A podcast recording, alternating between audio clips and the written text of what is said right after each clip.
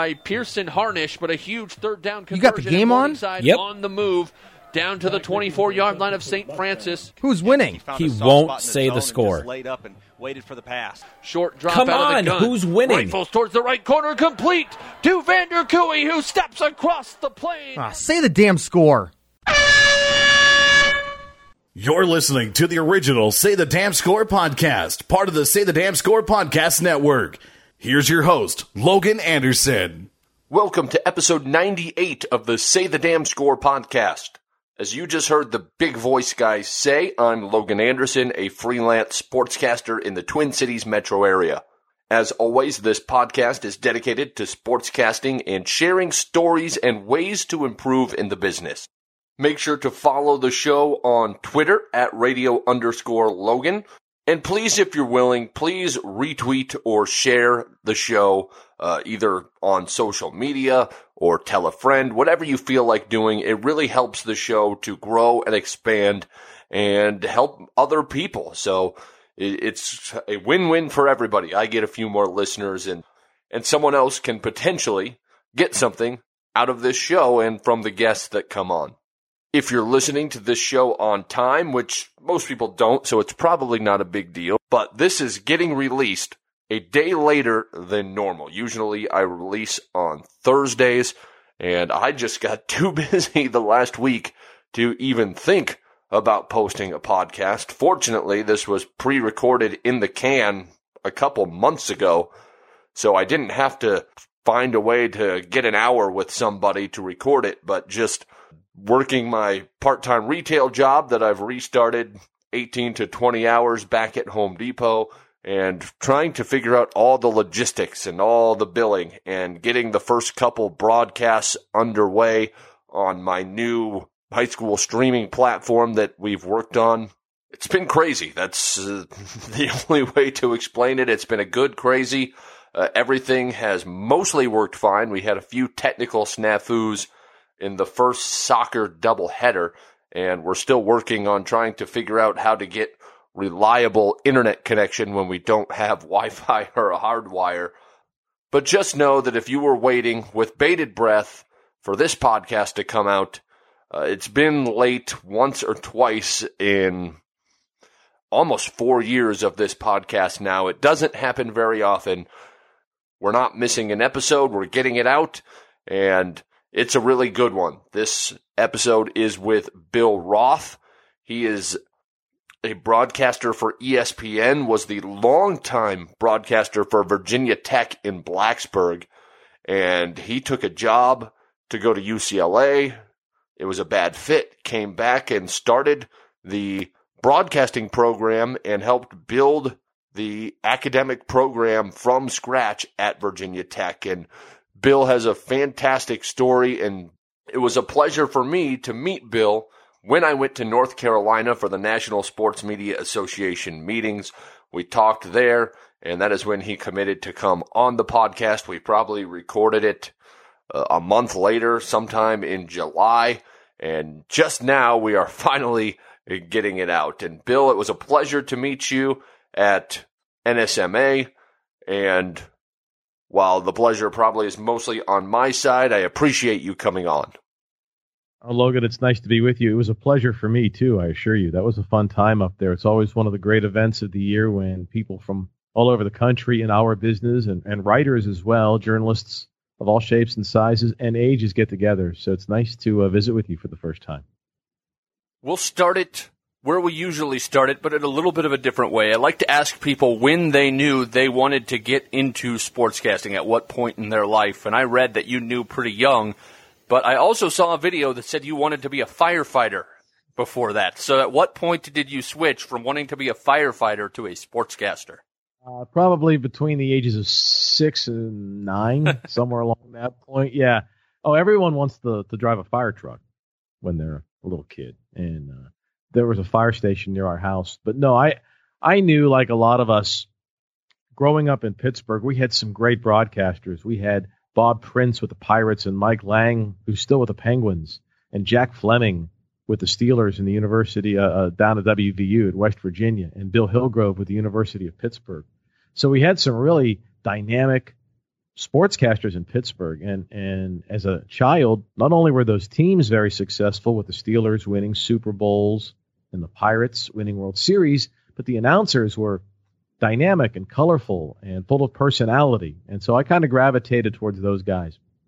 You eventually got a gift of a tape recorder like so many broadcasters did and would go up to the bleacher seats at Three River Stadium in Pittsburgh and record Pirates games. And I look back to my childhood and I know I never would have even began to think about that. I was a little bit of a late bloomer.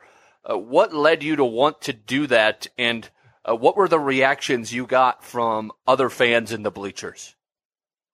Well, this would have been at Three River Stadium, and there was always seats in the upper deck behind home plate. So there was, for the most part, no one ever near us. And I would always take a friend who would do color, my buddy Bruce Rudoy, who was a uh, like me, somewhat of a an odd bird as a child, uh, would be my color man. My dad would drop us off, and and we did this a bunch. In fact, I, I, I got to know the, the security guard at the press gate, and he would always snag a couple of game note packages for me. And, so I would always get there early and, and fill out the lineup card and, and go through the game notes. My father would record the real radio broadcast at home, and, and I would sit in the stands way up behind home plate in the yellow or orange seats at Old Three River Stadium, which does not exist anymore, and, and call the Pirates games in the uh, in the 70s. How much of an advantage is it for a sportscaster to know what they want to do at such a young age? Because most people just don't. Uh, they may have a little bit of an idea, or there may be breadcrumbs that maybe show that that was a fit in hindsight, but not a lot of people really know what they want to do. How did that help you? Well, I didn't think I'd be really good at anything else. I wasn't great in math or science. I was clearly not a very good athlete and I loved sports. And I had the opportunity to, to meet some of the people that I mentioned earlier. Mike Lange of the Penguins lived near me, and I had a chance to meet Lanny Frattare, who was the broadcaster for the Pirates, and they were so supportive. Uh, when I was 9, 10, 11, 12, 13 years old, I got to meet those guys. And I think that's one of the reasons so many of us in, in this business now give back or pay it forward because someone has, has impacted us or touched us during our developmental stages. And look, I would have much rather played for the Pirates. I mean, or the Steelers. Uh, but that was never going to happen. Uh, but the chance to, to be an announcer is something that I always wanted to do. Uh, and like I said, the guys who were doing it in Pittsburgh when I was a kid were so talented. And I, I almost gravitated more towards them than the players themselves by the time I got into middle school and high school. Did you do the school announcements? That's one of the things that I've heard from a lot of different people who knew what they wanted to do when they were young is that some teacher let them do the morning announcements. Was that you? Yeah, yeah, yeah. And in fact, I tell a lot of kids now uh, that, that do it. Of course, kids now these high schools they have their own YouTube channels and their own podcasts, and and they they send the announcements out by a text. But yeah, I did the I did the morning announcements. I did the public address for our uh, high school uh, boys basketball team and, and our high school football team so yeah, I did a lot of those things. I interned at a couple of Pittsburgh radio stations while I was in high school. So I guess in a way I had I had an early head start uh, in just meeting people and getting around them and being around some professionals. So to bring that thought arc to a close, uh, the reason I wanted to know about you know knowing everything early in your case is you eventually decided to go to Syracuse and the Newhouse School where obviously there's notable exceptions, but you really have to kind of have an idea what you want to do before you go there if you want to get into Newhouse. And you were able to do that, and it was a great fit for you. Take us through the decision to go there. Well, I applied to two schools, Michigan State and Syracuse. They both had really good com programs. There's a gentleman from my high school. He's now one of the broadcasters uh, for the Arizona team in the NHL, Matt McConnell. And Matt was a good friend of mine, and he went to Michigan State, and they had a great program. Uh, it's funny. Uh, Matt Matt's roommate at MSU was a Mario Impemba, who's a big league baseball announcer, and and, and I went and visited them in East Lansing and really liked it. Saw a basketball game with the Spartans at Old Jenison Fieldhouse and skated. We actually rented skates and, and with, with a stick and a puck and, and at Munn Arena played a little bit of uh, pickup hockey. And so I really liked Michigan State. Uh, but Syracuse, even back in the 80s, had this amazing reputation. And the more I looked at it and the campus station WAER, I really fell in love with it. And I met one of the Big East television announcers, a gentleman who was a Syracuse alum by the name of Len Berman. And Len is still in New York at a, at a Syracuse Pitt Big East basketball game uh, at Fitzgerald Fieldhouse one day in high school. And and this goes back to the whole thing, man, about paying it forward. Before the game, Len Berman was doing the game with Bill Raftery, and, and he came over to talk with me. And I said, you know, I'm, I'm a I'm a senior in high school, and I've got to decide where to go. And he could not have pitched Syracuse any harder. And he he was he was really great and gave me some things to think about about getting on the air at WAER and being involved with a faculty that is supportive of, of extracurricular activities. And and and Len really opened my eyes to what SU could be. Not only the great program it has, but the opportunities that you get by going there from the network, the Newhouse Network, and the opportunities to do things in New York, which are which are so critical, particularly when you're trying to advance to, to have contacts in that city and who work in New York. And I don't want to talk a lot about this just because you talked a lot about this with Joel Godet on Play by Play Cast. Did a really good job and he covered it well. But you had a great class in your time at Syracuse, including Mike Tirico, uh, Ian Eagle. There was a lot of really good broadcasters there when you were there. Uh, just give us a quick story of what uh, somebody oh, like Mike Tirico was like in college. Well, we had some great people. Uh, clearly, Mike, he's the best sportscaster of our generation, of my generation, in my opinion. And and Mike was a year behind me. But when I got there, Greg Papa was there. Greg's doing the Niners this year, longtime voice of the Raiders, and he did the Pacers uh, when he first got out of college. Jim Jackson, who's with the Flyers, Dan Hoard uh, of the Bengals and the UC Bearcats, um, Tony Caridi, the voice of, of West Virginia. These are the guys that when I first got there Jon Frankel, uh, Real Sports with HBO. These are the guys that were already there. When when when Tirico showed up, uh, you could tell right away there was something great about his skill set, but you know he was just Mike to us.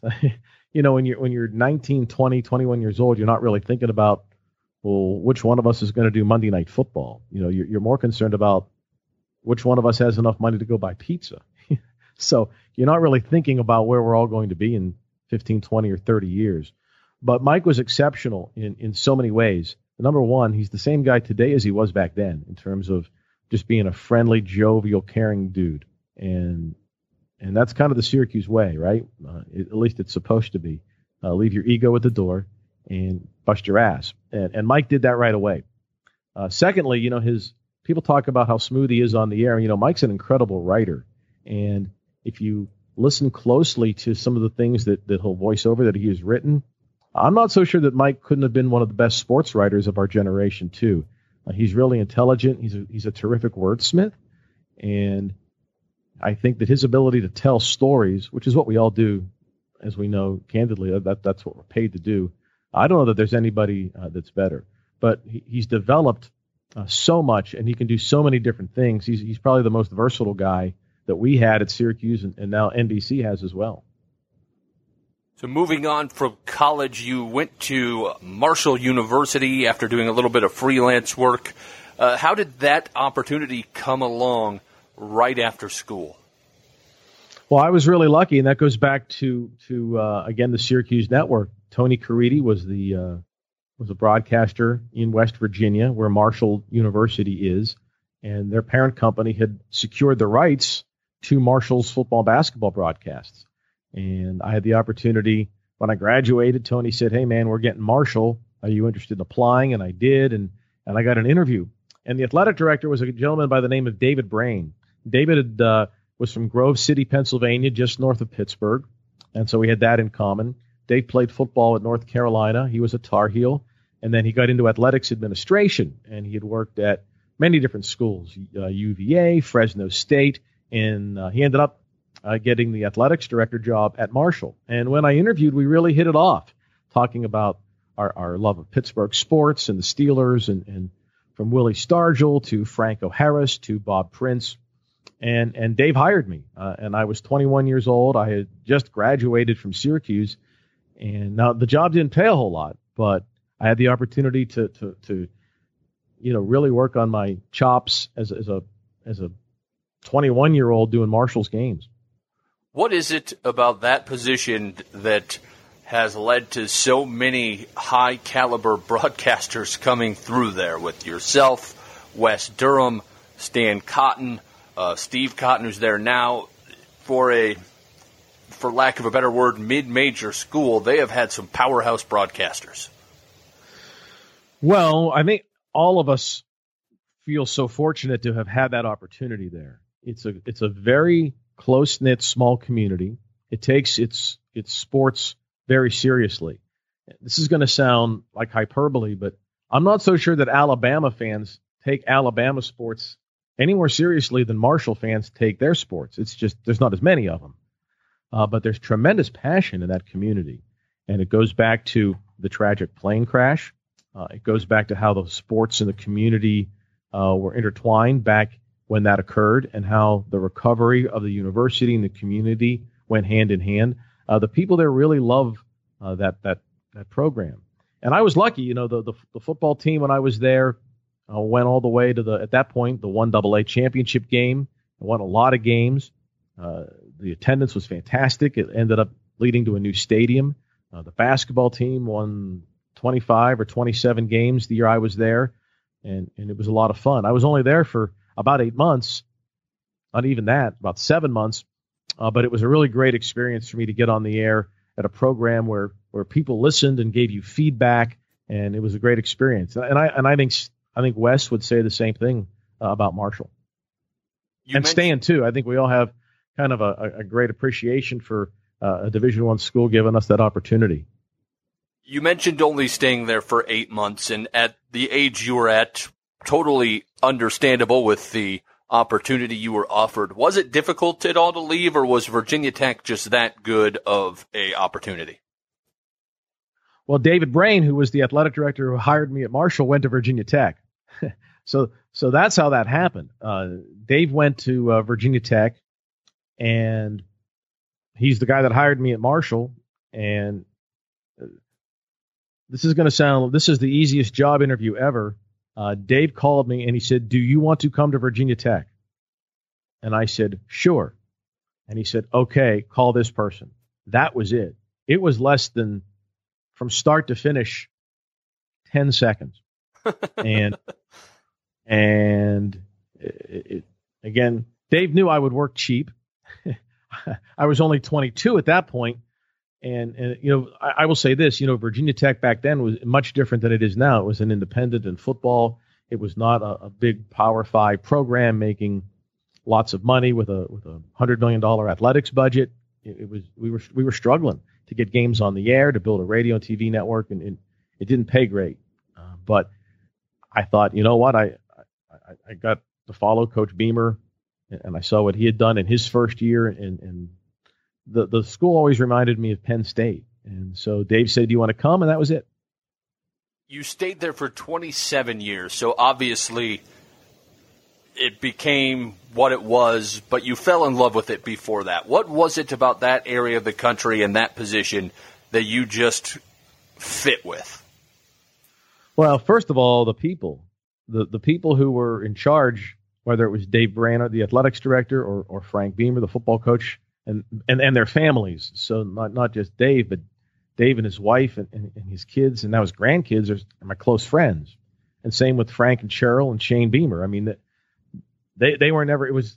I mean, on the air it was Coach Beamer, but when we were hanging around, you know, I think I talked with Frank Beamer other than my own father, probably more than any other guy in my life. So they became my closest friends. And and Mike Burnop, my analyst for both football and basketball for every game for all those years, is still one of my dearest friends. And same with his kids. So it, it was really like working with family. And and and people say that. Every school says we are family, uh, or this is a family atmosphere. But you know, at Virginia Tech, Logan, I mean, the football coach and the secretary and the other sec- secretary and the team doctor and the trainers, it didn't change for 27 years. So it was the same people every day, every year, and wins and losses, highs and lows, uh, births of children and deaths of parents and siblings, and and we are all in it together, and that that's what made it great. You know, as for that part of the country, you know, it always reminded me of Penn State. Uh, Virginia Tech and Penn State are kind of similar in their topography. Uh, if you've ever been to Penn State or, or to Blacksburg, uh, you drive forever, you start going up mountains, and then you see this massive football stadium. And then there's this plateau with a massive land grant university. And so I had been to Penn State a whole bunch as a kid and, and grew up watching Coach Paterno's teams and, and following that program. And I saw a lot of Penn State in Virginia Tech. In a hypothetical alternate universe, if somewhere in between there, Steve Jones decided he didn't want to do Penn State anymore, would you have left that for Penn State? It sounds like you uh, were a fan growing up. Was, do you think that that would have had some pull? Uh, you know that, that that is a hypothetical. I don't know. Um, that that's a really interesting question. But but after four or five years of, of being around Frank Beamer and Cheryl Beamer, uh, and and and not only that, the, the, the fans were just so great and so welcoming. Uh, probably not. And I uh, I really fell in love with with that community and that uh, and that life, and and it was a lot of fun for a lot a lot of years. One of your responsibilities when you were there was, I guess I don't know if it was a responsibility. I just read that you did it a lot. Was you went to every Rotary Club lunch, Lions Club pancake breakfast, uh, every community appearance you could make, and really ingratiated yourself and built yourself into the fabric. Uh, what is this is probably not the right way to say it. Um, how? What is the best way to go about doing that and being a good MC at events? Mm. Wow. Well, number one, I, I Virginia Tech was was not a tenth of what the University of Virginia was when I first got there in terms of its publicity within the Commonwealth of Virginia, within its radio TV network operations, within its sales of its sponsorships. And, and I felt like it was kind of my, my role to get out there and do those kind of things. And, and and it, it, for some people they don't like doing it right? I mean a lot of people like it's game day i need to prepare i need to do this or it's the off season the last thing i want to do is go to four kiwanis or rotary or moose lodge clubs this week and speak it's the off season. I kind of took the opposite approach. Uh, I, I, got to know a lot of people a lot of people from other schools and uh, I'm, I sorry a lot of fans from other schools and and i think that helped me too so if i'm speaking to a rotary club it might only be a tenth Virginia Tech people. There are a lot of UVA fans or Carolina fans or Maryland fans or whomever, and and I and I learned how to speak to to to other fan bases, and, and I think that helped me too, and it's really helping me now when I have to be objective on the air. So, uh, how do you get good at it? I don't know. I mean, um, I talked a lot about this with uh, Jason Benetti, another SU guy, and and Ian Eagle. You know, uh, Benetti took some some public speaking classes and, you know, Ian's family is comedians. And, and I would suggest strongly to anyone in college now to, to take an improv class or, or to take theater. I, I think being able to perform, you know, we don't talk about that a, a whole lot. There's a performance aspect to this, whether you're on the air or in public or in front of a, a group of potential sponsors at, at, a client type of thing. Uh, there, there's a performance thing, and none of us are just born naturally funny or naturally engaging in front of a, a room of 10 or 1,000 people. But I think it's important to be able to have that skill or at least work on developing it because it'll really help you uh, grow in your career.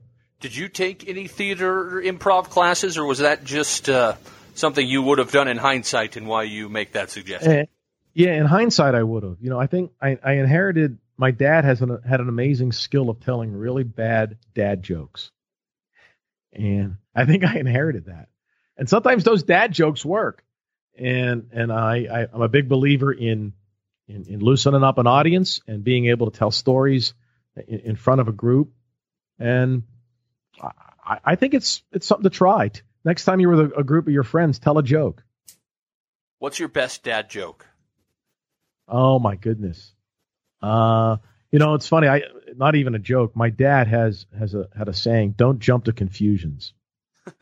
meaning if you rush a decision, it makes things worse. And he would always say that. Now, don't go jump into confusions. And uh, Bernie Roth had a whole bunch of them. Uh, Two thirds of a pun, PU. just awful. I don't use those on the air, believe me. Uh, you've worked with Mike Burnop your entire career that you were at Virginia Tech, so 27 years with one analyst. Yeah. It's interesting that sometimes you just hit the jackpot and have chemistry with an analyst. Was there ever any point where you had to work at it, or was it always natural? So this is another thing that I would suggest a lot, and, I, and I'm doing it now with the guys I work with now, is hang out together. I'm not talking about every day, but go to lunch together. When you're on the road, hang out together. If you have a chance to go on vacation together, when you have an opportunity, and Mike and I have just clicked. I mean, that's just chemistry. We get along. We still get along great. We go on vacation together. Um, we've been there through the highest highs and the lowest lows in our in our individual personal lives together. Uh, he's he's my closest friend even though we're not on the air together, that that endures. But we we hit it off right away, and now we got really lucky. We got lucky. We we were with a football program that won a lot of games, and we worked, you know, as close as I am to to, to the Beamer family. Mike is as well, and very close to Frank and Cheryl, and and 80 to 90 percent of our relationship is off the air, eh, obviously, and that's that's the case with a lot of people, and we're we're really good buds, and I think that showed on the air. I, you know, Mike has a lot of those Southern colloquialisms that that he'll use on the air uh, that I don't, but and I think the combination of kind of the, you know, the classically stra- uh, trained straight guy uh, playing it by the book, somewhat, and the uh, and the goofy Southern dude dropping the, the sweet tea or the booger references together worked well. he in a video where he was uh, paying tribute to you, but kind of making fun of you simultaneously, called you Wrong Way Roth. Uh, what are some of the stories that led to that nickname? So Mike never drives, and in the Big East specifically, he didn't want to drive in in you know we go to St. John's or in New York or in Boston, Miami. He never wanted to drive in the big cities, and I would. And in the days before GPS, I always said, I know a shortcut. And inevitably we would get lost. And uh, one time we backed up through a tunnel in Boston. Uh, one time we got lost. I'll, I'll, tell you this story. We were trying to get to BC early in the Big East football days, and there's no GPS at this point. We're lost, and, and we're driving around Boston, and finally we end up on the Harvard campus.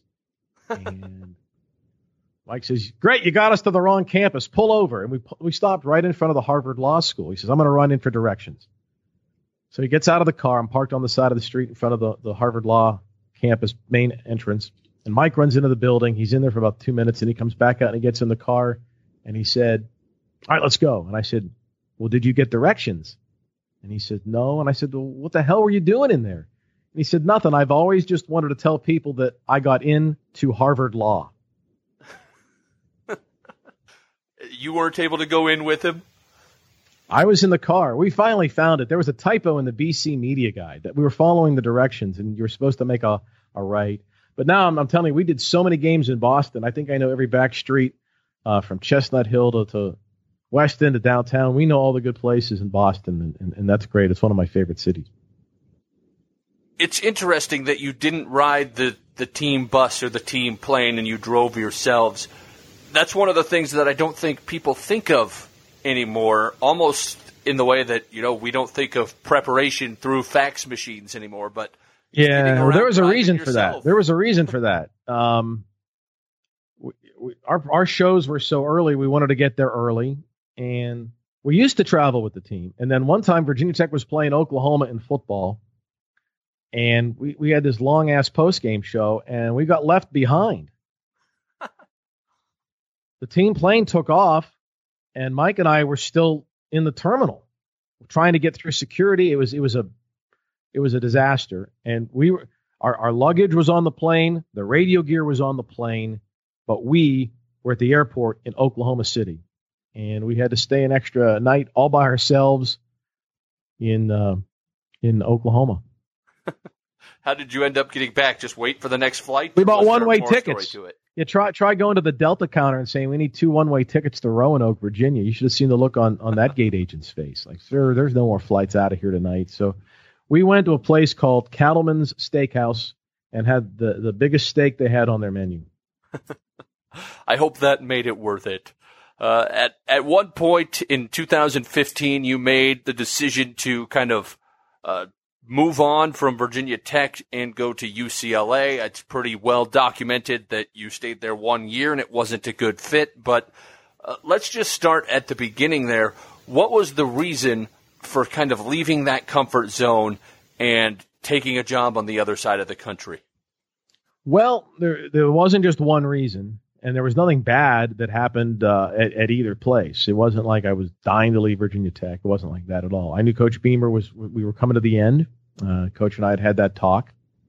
Uh, I had talked a little bit with uh, Buzz Williams, who at the time was Virginia Tech's basketball coach. You know, and Buzz had been, you know, Buzz has a tendency to move around every four or five years, and you know, I was kind of on the opposite end of that spectrum, and, and, and so we kind of talked about that, and then with some other people too uh, in the business, my, my, my really good friends, particularly people that work out in that conference. Dave Pasch, really close, close friend of mine who does TV out there. And I had family out there and I'd been out there.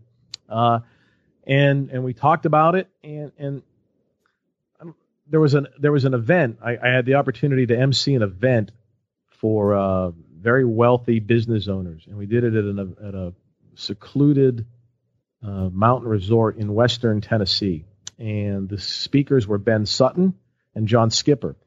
And I interviewed them in front of this panel of uh, incredibly the wealthiest people in the country that come in to hear great people speak. And and I had a chance to talk with both Ben and and and, and John Skipper, who have, have been incredibly successful in their careers.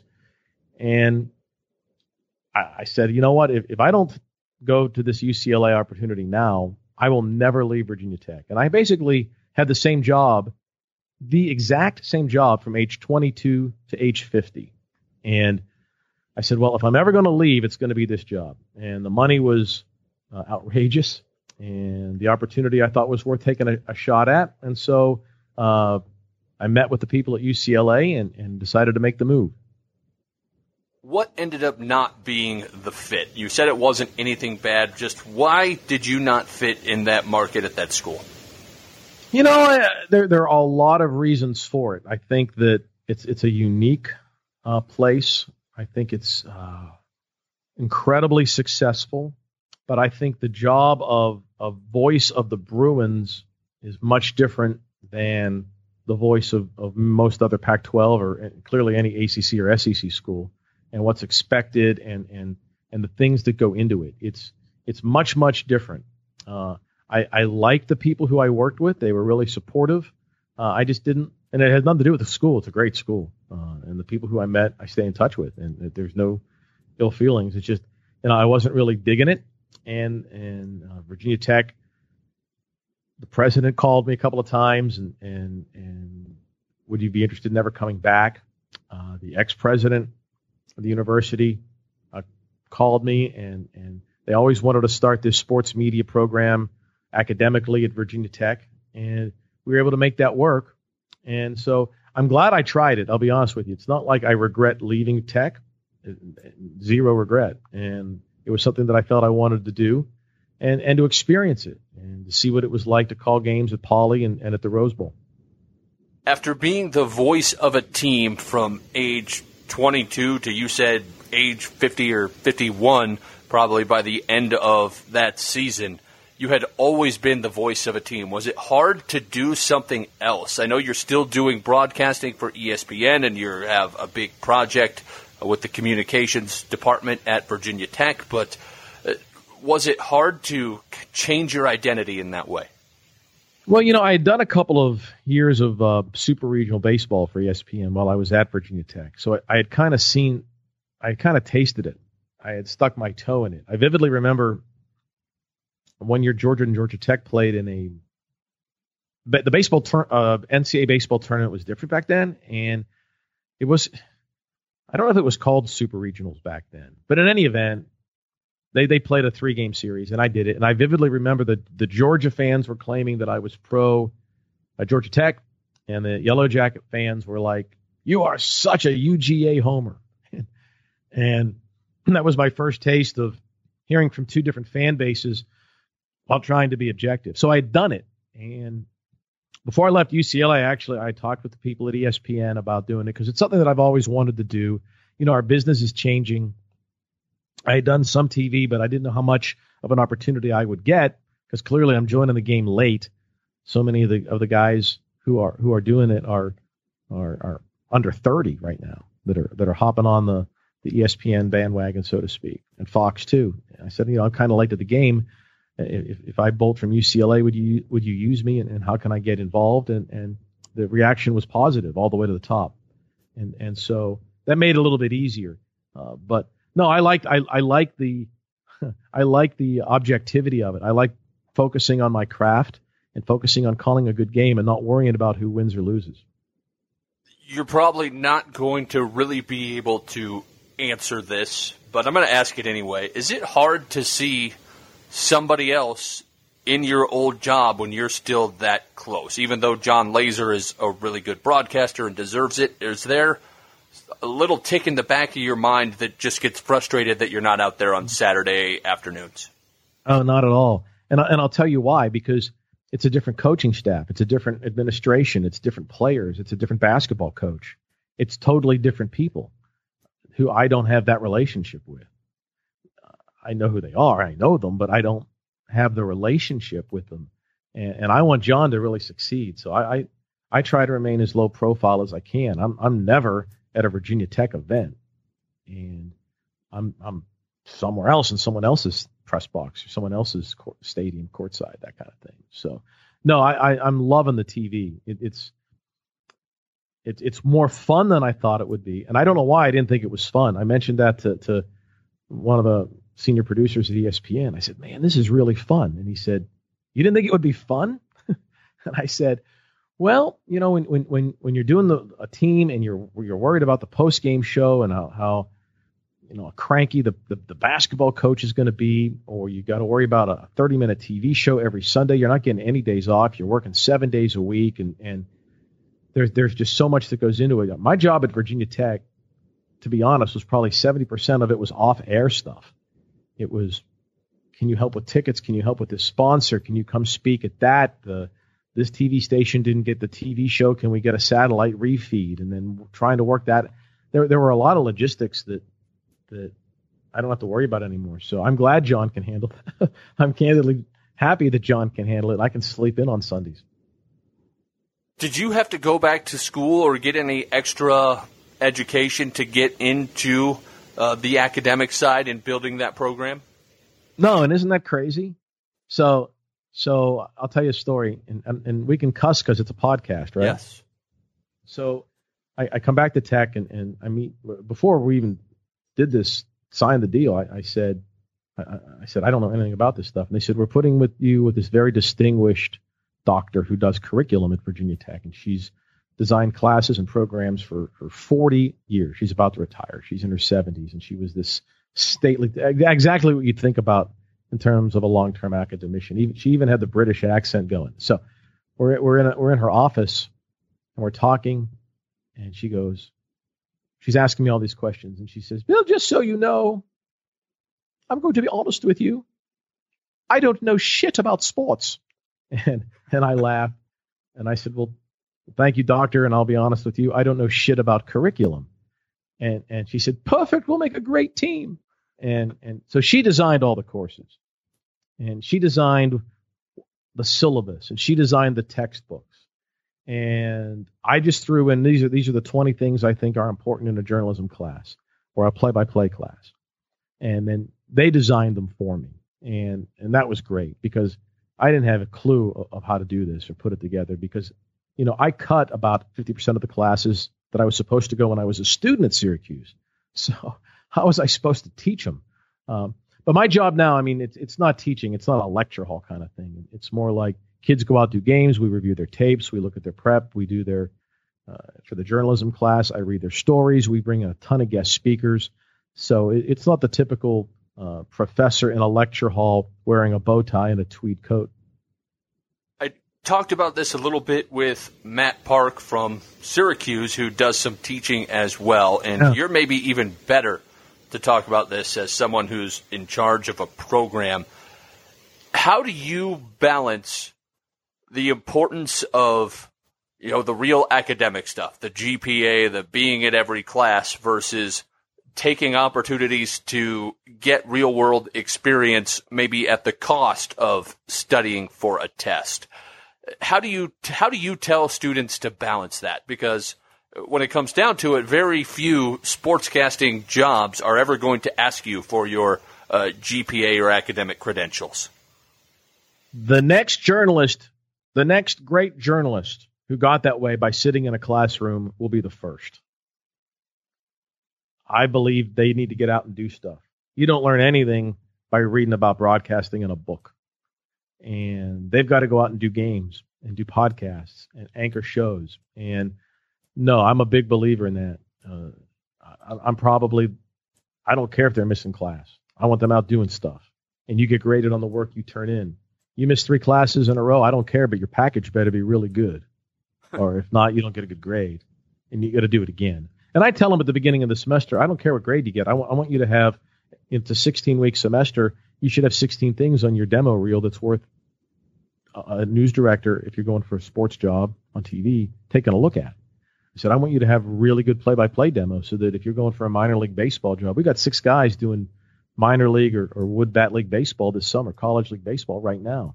And they got there by doing a Virginia Tech game in, in April, March and April on our campus and having a really good demo. And these kids are freshmen and sophomores, and they're going to do this for three years, whether they're in the North um, Northwoods League. Is that, is that what it's called up there in Minnesota? Um, yes. And, and, whatever, yeah. Or the Appalachian League. We've got a, a, kid who's a sophomore doing the Pulaski Yankees, which I think is an amazing thing for a college. This is a kid after his freshman year. Uh, I, I, want him on the air as much as possible because you know the, the grammar is important. Understanding the AP style book is important. Yeah, uh, being disciplined to come to class and getting up and going, yeah, is important. But it's more important to be able to be really good on the air, and, and so that's what we strive for. And I should mention this about Syracuse. You know, Matt has been really supportive everyone at Syracuse and at Newhouse helped me a, a great deal. Um, the department head up there, who has uh, since retired, John Nicholson, um, Dean Branham, who unfortunately has passed uh, here in the last few months, uh, was incredibly, incredibly supportive with sharing some ideas. And I went up to SU and looked. There, there were a bunch of schools where, where I visited with uh, instructors, like, how do you do this? Uh, David Hunziker at Oklahoma State teaches a class, and he put me in touch with the person who runs their program. And how do you how do you do it? What do you do when you have a kid who doesn't really want to do it but is in your class? Those type of questions. And um, but the, the, Syracuse people could not have been more supportive. We, we we've taken a lot of their ideas. We've we've just added the uh, the southern charm to the Newhouse model how much after seeing students coming through in a couple different classes how much of success do you think has to do with natural talent and what percentage is development? The old nature versus nurture in a sportscasting uh, vacuum. Nature wins 95% of the time. I don't think you can teach someone to be a good play-by-play guy. Uh, they either come in with the, with the passion and the skill. Uh, we can help. Don't get me wrong. We we can help. I can help, and and the other people who work with me, Andrew Allegretta, who's uh, also teaches a class at Virginia Tech. We've got an internship program. Uh, it, it, you need both. You definitely need both. But it's it's not on the academic side. The, the, the, the collegiate experience is much more about making friends and networking and bonding and having other people who have the similar goals who push you. I think that was the you hear a lot about people that don't go to Syracuse or have not really understood what the WAER model is. I think what's the best part about it is is you've got a group of 15 to 40 really like-minded young men and women who push each other. They listen to each other's work, and uh, there's some there's some peer pressure, there's some professional pressure, there's some friendly competition in a way. Uh, but I think having like-minded people who push each other makes us all better. And, and I think everybody that's gone through that would tell you the same thing. There's a quote in one of the articles I read getting ready for this that describes you as having a classically trained yet down home voice. And I was just curious, as far as voice itself goes, what did you do to classically train it? Or do they just say you have a classically trained sound? I didn't write that. I, where'd you get that? uh, it was an article. I don't know. I don't where. know that that's true, man. it's out there. Okay. Oh, I didn't write it, so I don't know that that's true. Um, you know, I think it's a, so. So back to Syracuse, right? So there was this professor from Elizabeth City, North Carolina, named R- Roosevelt Wright. He went by Rick. Rick Wright, and Rick was from Elizabeth City, North Carolina, and he was and still is uh, this jovial, friendly, uh, larger than life personality. And he would tell his stories about being a DJ overnight on the on uh, the radio in Syracuse, and and at the top of each hour, he would throw it to his twin brother for the news, and there was no twin brother. it was Rick, and he would change his voice at the top of the hour and, and, and read the news, and then he would throw it back to his his brother for the rest of the music hour. And and so Rick taught this performance class, and and and I think it was a really good class, and still is at Syracuse. Uh, it's a very good class. Think of it think of it as karaoke for journalists. Get up in front and perform every day, every day. And I think I think that class and that culture helped me. Uh, but no, I never took voice lessons, and my voice is not phony or fake. And what you're hearing now is, for the most part, other than probably you know when you enunciate and hit your your T's and consonants harder on the air and project a bit more. It's what I'm like off air. In Virginia, you've won the State Sportscaster of the Year 11 times. You were in, inducted into the WAER Hall of Fame. You're in the Virginia Sports Hall of Fame. I'm pretty sure you won the Bob Costas Award. A lot of hardware in your broadcasting career. And nobody gets into broadcasting to win awards, but uh, does that give you a certain validation knowing that you've been able to be recognized by peers in that fashion? Yeah, it does at the time, but again, that's not why we're in it, and at least that's not why I'm in it. I'm in it for the relationships with the people, my my my, my peers and my colleagues, and and the coaches who I work work and worked with, and those athletes. But no, I'm the happiest. This is funny that so we brought in Cory Provus to do our women's basketball games, and Cory did he did uh, Virginia Tech women's basketball and some other things for us in Blacksburg, and was there for three or four years. And great, great dude, as everyone knows. When, when Cory got hired by the Cubs uh, to work on WGN, that was one of the happiest days of my tenure at Virginia Tech. Tony Luftman came in and did our women's basketball games, and when Tony got hired, he left Virginia Tech to do TV with the with the Memphis Grizzlies sidelines. I was so, I was happier for those two kids when they got the those two young men when they got those positions than than any award or any job or anything that I've ever gotten. Uh, I'm maybe wired differently in that regard, but I'm I'm just so proud of those guys, and, and I'm happy that we were able to use our positions at Virginia Tech to help launch their careers. You know, now Cory is obviously doing great things with the Twins, and and Tony's on NHL Network in New York.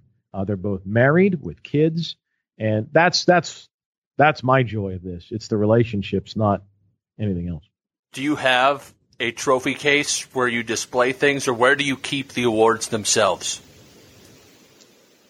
Honestly, they are in a they are wrapped up in uh, boxes in a closet. it, it's interesting. It shows a lot of personality uh, of how people are wired when you find out where they keep their awards.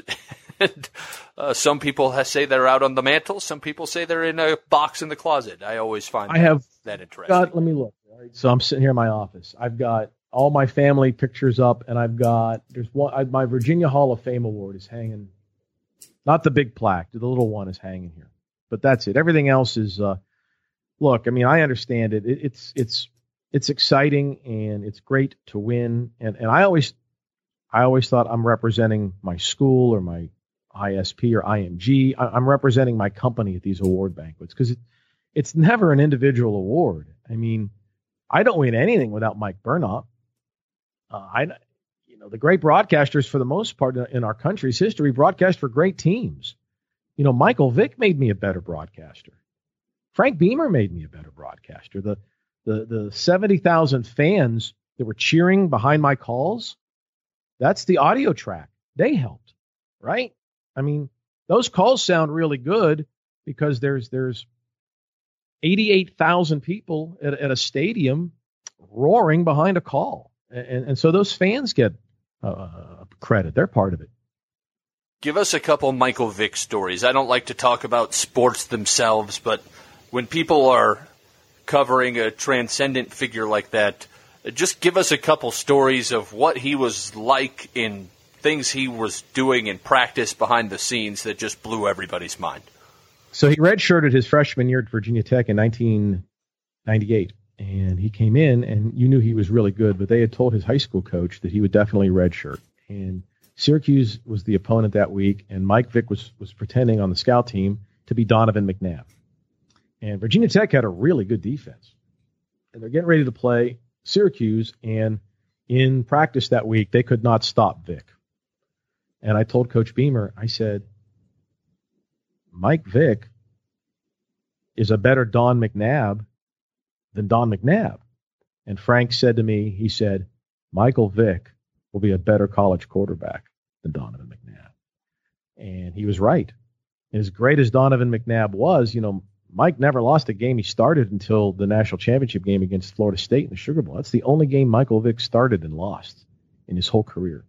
And he transcended uh, the position in a way, and he clearly changed the level of which Virginia Tech football was thought of nationally. And uh, so that that 98 week of the Syracuse week, um, you know, after his sophomore year, uh, he said we were talking candidly because he was a, he was a good friend of mine, and I knew his I knew his mom and still do. And he said, I think that I could be the number one pick in the NFL draft if I come out early. I remember this conversation like it was yesterday. It was not an interview. We were just talking. And he said, you know, everybody at Virginia Tech wants me to stay.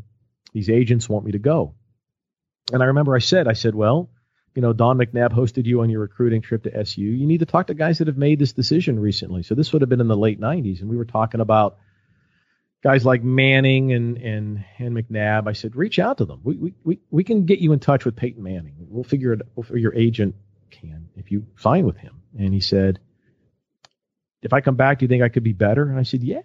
I said, you'll get better if you play another year of college. But if I go, they think I could get a $30 million bonus. That's what the Falcons would pay me. I remember I was with, it was me and Burnop, and we said, dude, if you can get $30 million, go. And of course, he did go, and the Falcons paid him that. Wouldn't that be nice? 30? I'd take a $30 bonus. So here's a, here's another funny story. So so so Mike's with the Falcons and he goes to the Pro Bowl and he's doing great and the Falcons are playing great and so he has this golf outing in Williamsburg, Virginia. And uh, it was a Vick Foundation thing at, at uh, really really nice PGA event. So Mike has this event. He asked me to MC it. So I come down and I MC it and we're talking. And you know Mike's wearing his rings and he's you know he's dressed out with chains and he's looking great. And, and he says, uh, he says, how well do you know Wes Durham? I go, oh, he's a really good friend of mine. He goes, Wes Durham is rich. Uh, how could that, how could that happen? How could he not know? I still tell Wes that. I go, dude, Michael Vick thinks you're rich. I also read somewhere that you are musical, you like to play the piano, and you own your own baby grand. How often do you play, and how do you feel that having secondary interests like that helps you as a broadcaster?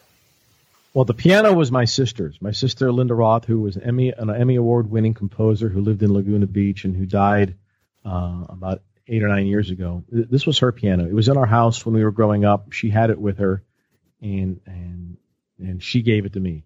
I play it a lot.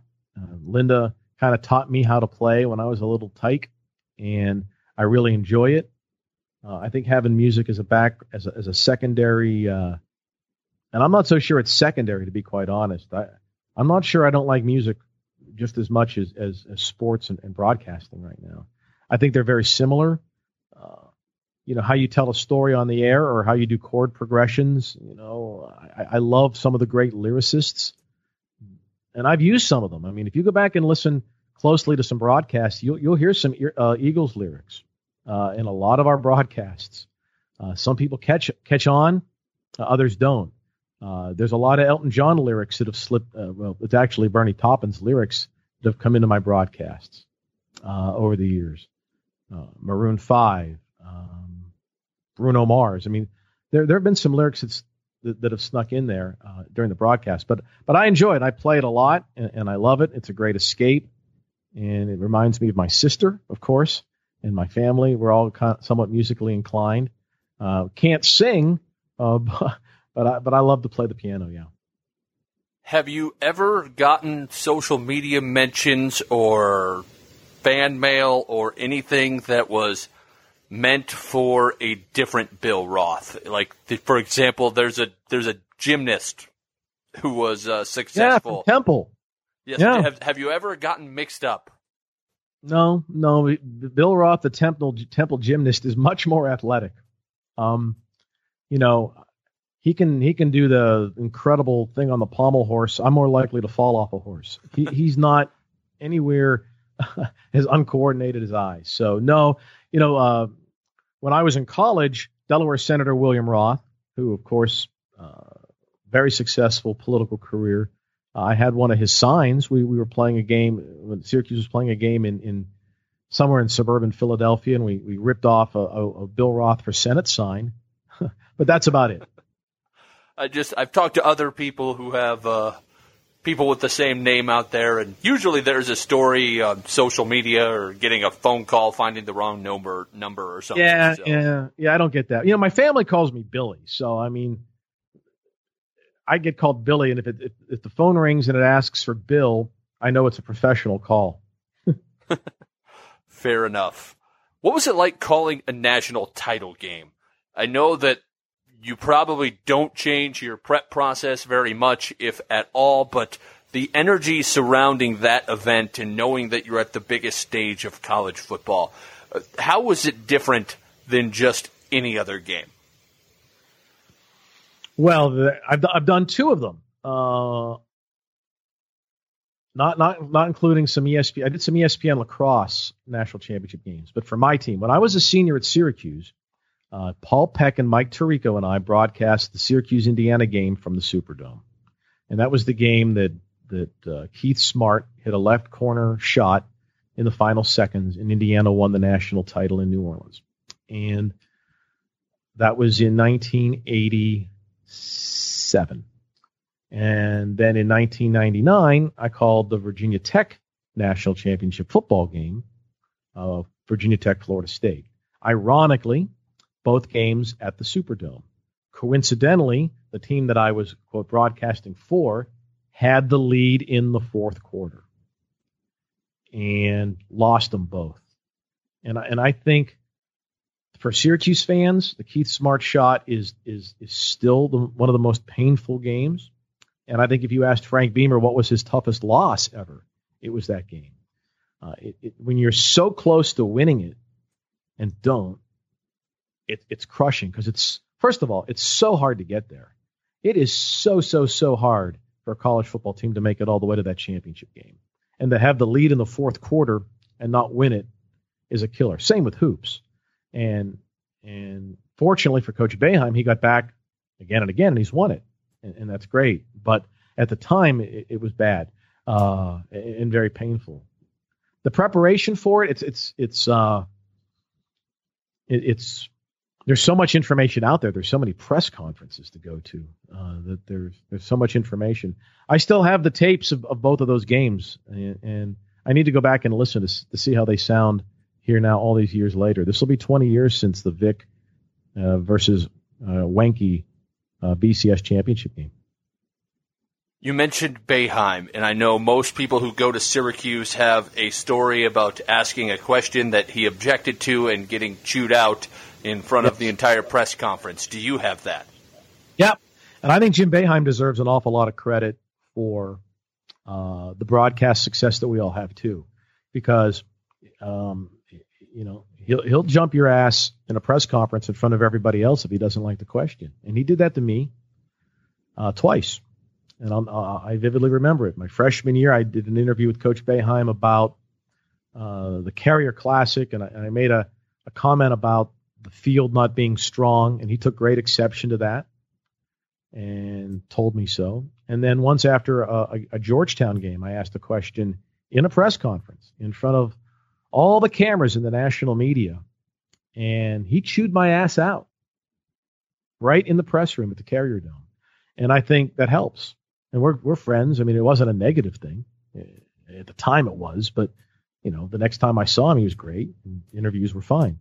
But if you ask him a dumb question, you're going to get that's a dumb, dumbass question. Uh, and and I think that helps because it makes you really think and, and, and think through your question before you answer it. And that's a great skill to have when you're 19 or 20 and you're trying to learn it. And he's not trying to intimidate you. If you ask a good question, it doesn't matter if you're with the Daily Orange or WAER or ESPN, he, he will answer your question and respect it. By the same token, I mean, if you go back and look, there there's a video about him just crushing Andy Katz, who who's probably as well respected as a journalist as there is in a press conference. He didn't do it to intimidate you. I think he did it to make you ask better questions. One of the things in Syracuse that I found out about really pretty recently, probably four or five episodes ago when I was talking to uh, Chris Lewis, is the the Media Cup game, and this just fascinates me to no end because I just try to picture in my head a bunch of journalists and play-by-play guys actually trying to play basketball, and I, I just wanted to know: Did they have the Media Cup when you were at Syracuse? Did Absolutely. Win, and who we were never the lost. who were the never best, lost? who were the best actual basketball players out of the broadcasters? Well, I don't know that we were that good. It's just that the Daily Orange guys were, and to this day, are consistently uh, short and uncoordinated. And uh, I think that's a that's a, a, trait of, of Daily Orange writers. Uh, I don't think we were really that good. but who was the best out of your bunch?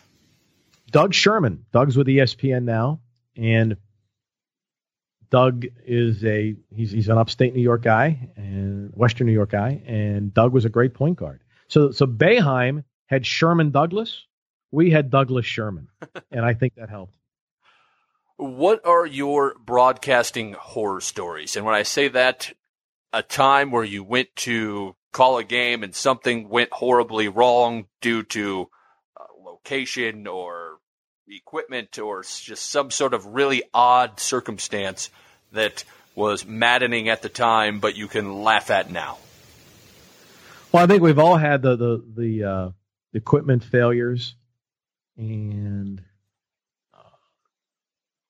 the you, you, sleep through the bus on the way. I did I did uh, Richmond Braves games for a bunch of years, and, and you're always concerned about missing the bus. Uh, all right, here's one that you'll enjoy. Virginia Tech basketball has lost probably four or five in a row. I am late getting to the arena because it's snowy. Uh, I, I'd given myself what I thought was plenty of time, and I, I was able to drive, but traffic was backed up. Not game traffic. This is four hours before the game. So, so I get to the arena really late, and Seth is coach. Seth Greenberg is the coach, and he was not in a good mood to begin with. And now I'm late for his interview. And so I walk in, and there's already steam coming out of his ears. So we, we get the recorder going, and I'm sure every broadcaster can can appreciate this and, and imagine it. So imagine a really pissed off Seth, pissed at me because I'm late, and the fact that they've lost four in a row. And you're about 30 seconds into the interview, and the low battery light comes on the recorder. And he's talking, and he's talking, and I know we're going to have to stop this thing. I got to replace the batteries and B, Logan, the batteries are in my car. That's the horror story. Uh, what did he say when you said you had to go get batteries? You got to be effing prepared for this. I, you know, like, you know, Seth and I are good friends, and we laugh about it now. Um, I, I worked with I worked with Seth for nine years. Pre-game shows, post-game shows, a weekly television show, and a weekly radio show. Um, I I was with Seth Greenberg, uh, I don't know, a thousand hours, and we we we we talk a lot, and he's a good friend, and he is he is landed in a great spot. He's amazing on the air. He's uh, he's a really good a really good basketball guy. I think I learned more basketball from Seth Greenberg than anyone I've ever met. All right. One of the final things that I like to ask everybody before we finish up is if you have an off day and you are just watching or listening to somebody, who do you enjoy watching or listening to, both on a national level and a regional level? And I'm going to put a twist on it for you. No Syracuse guys. Well, that's okay. So let me let me back up on this. In my current responsibility, okay, I have got to listen to our guys that are doing minor league baseball. So last night, I'm listening to Evan Hughes uh, call his game with the with in, in the Northwoods League with the Rocks, or I'm listening to Jake Lyman call the Herndon Braves, or these are names you've not heard of yet uh, or Kevin DiDomenico call the Pulaski Yankees. Um, a lot of the Syracuse kids that are that are in minor league baseball, uh, I, I, I, I tend at this point because of my current role to listen to people who have asked me for a critique, and or who I'm getting paid to teach. right? I, I, you know I've, I've got I got a lot of, of time invested in these in these people, and and so right now to be honest, I'm listening to those. Now, if you're asking me who do I enjoy watching, it, it's it's Al Michaels. Uh, if, if, I can't mention Tirico, it's it's uh, Al Michaels. I love the way he does a game. Uh, I, I, love the technique that Jim Nantz uses in, in, in his in his NFL calls. How he sets up plays, how he resets things coming out of breaks, how he's conversational, getting in and out of reads uh, how how he relates with his color analyst. I think that on the TV side, and this is much more so than radio, it's all about how you're how you're lobbing that ball. You're the point guard. How you're lobbing that ball to your analyst or to your sideline person. So I'm I'm really interested in that.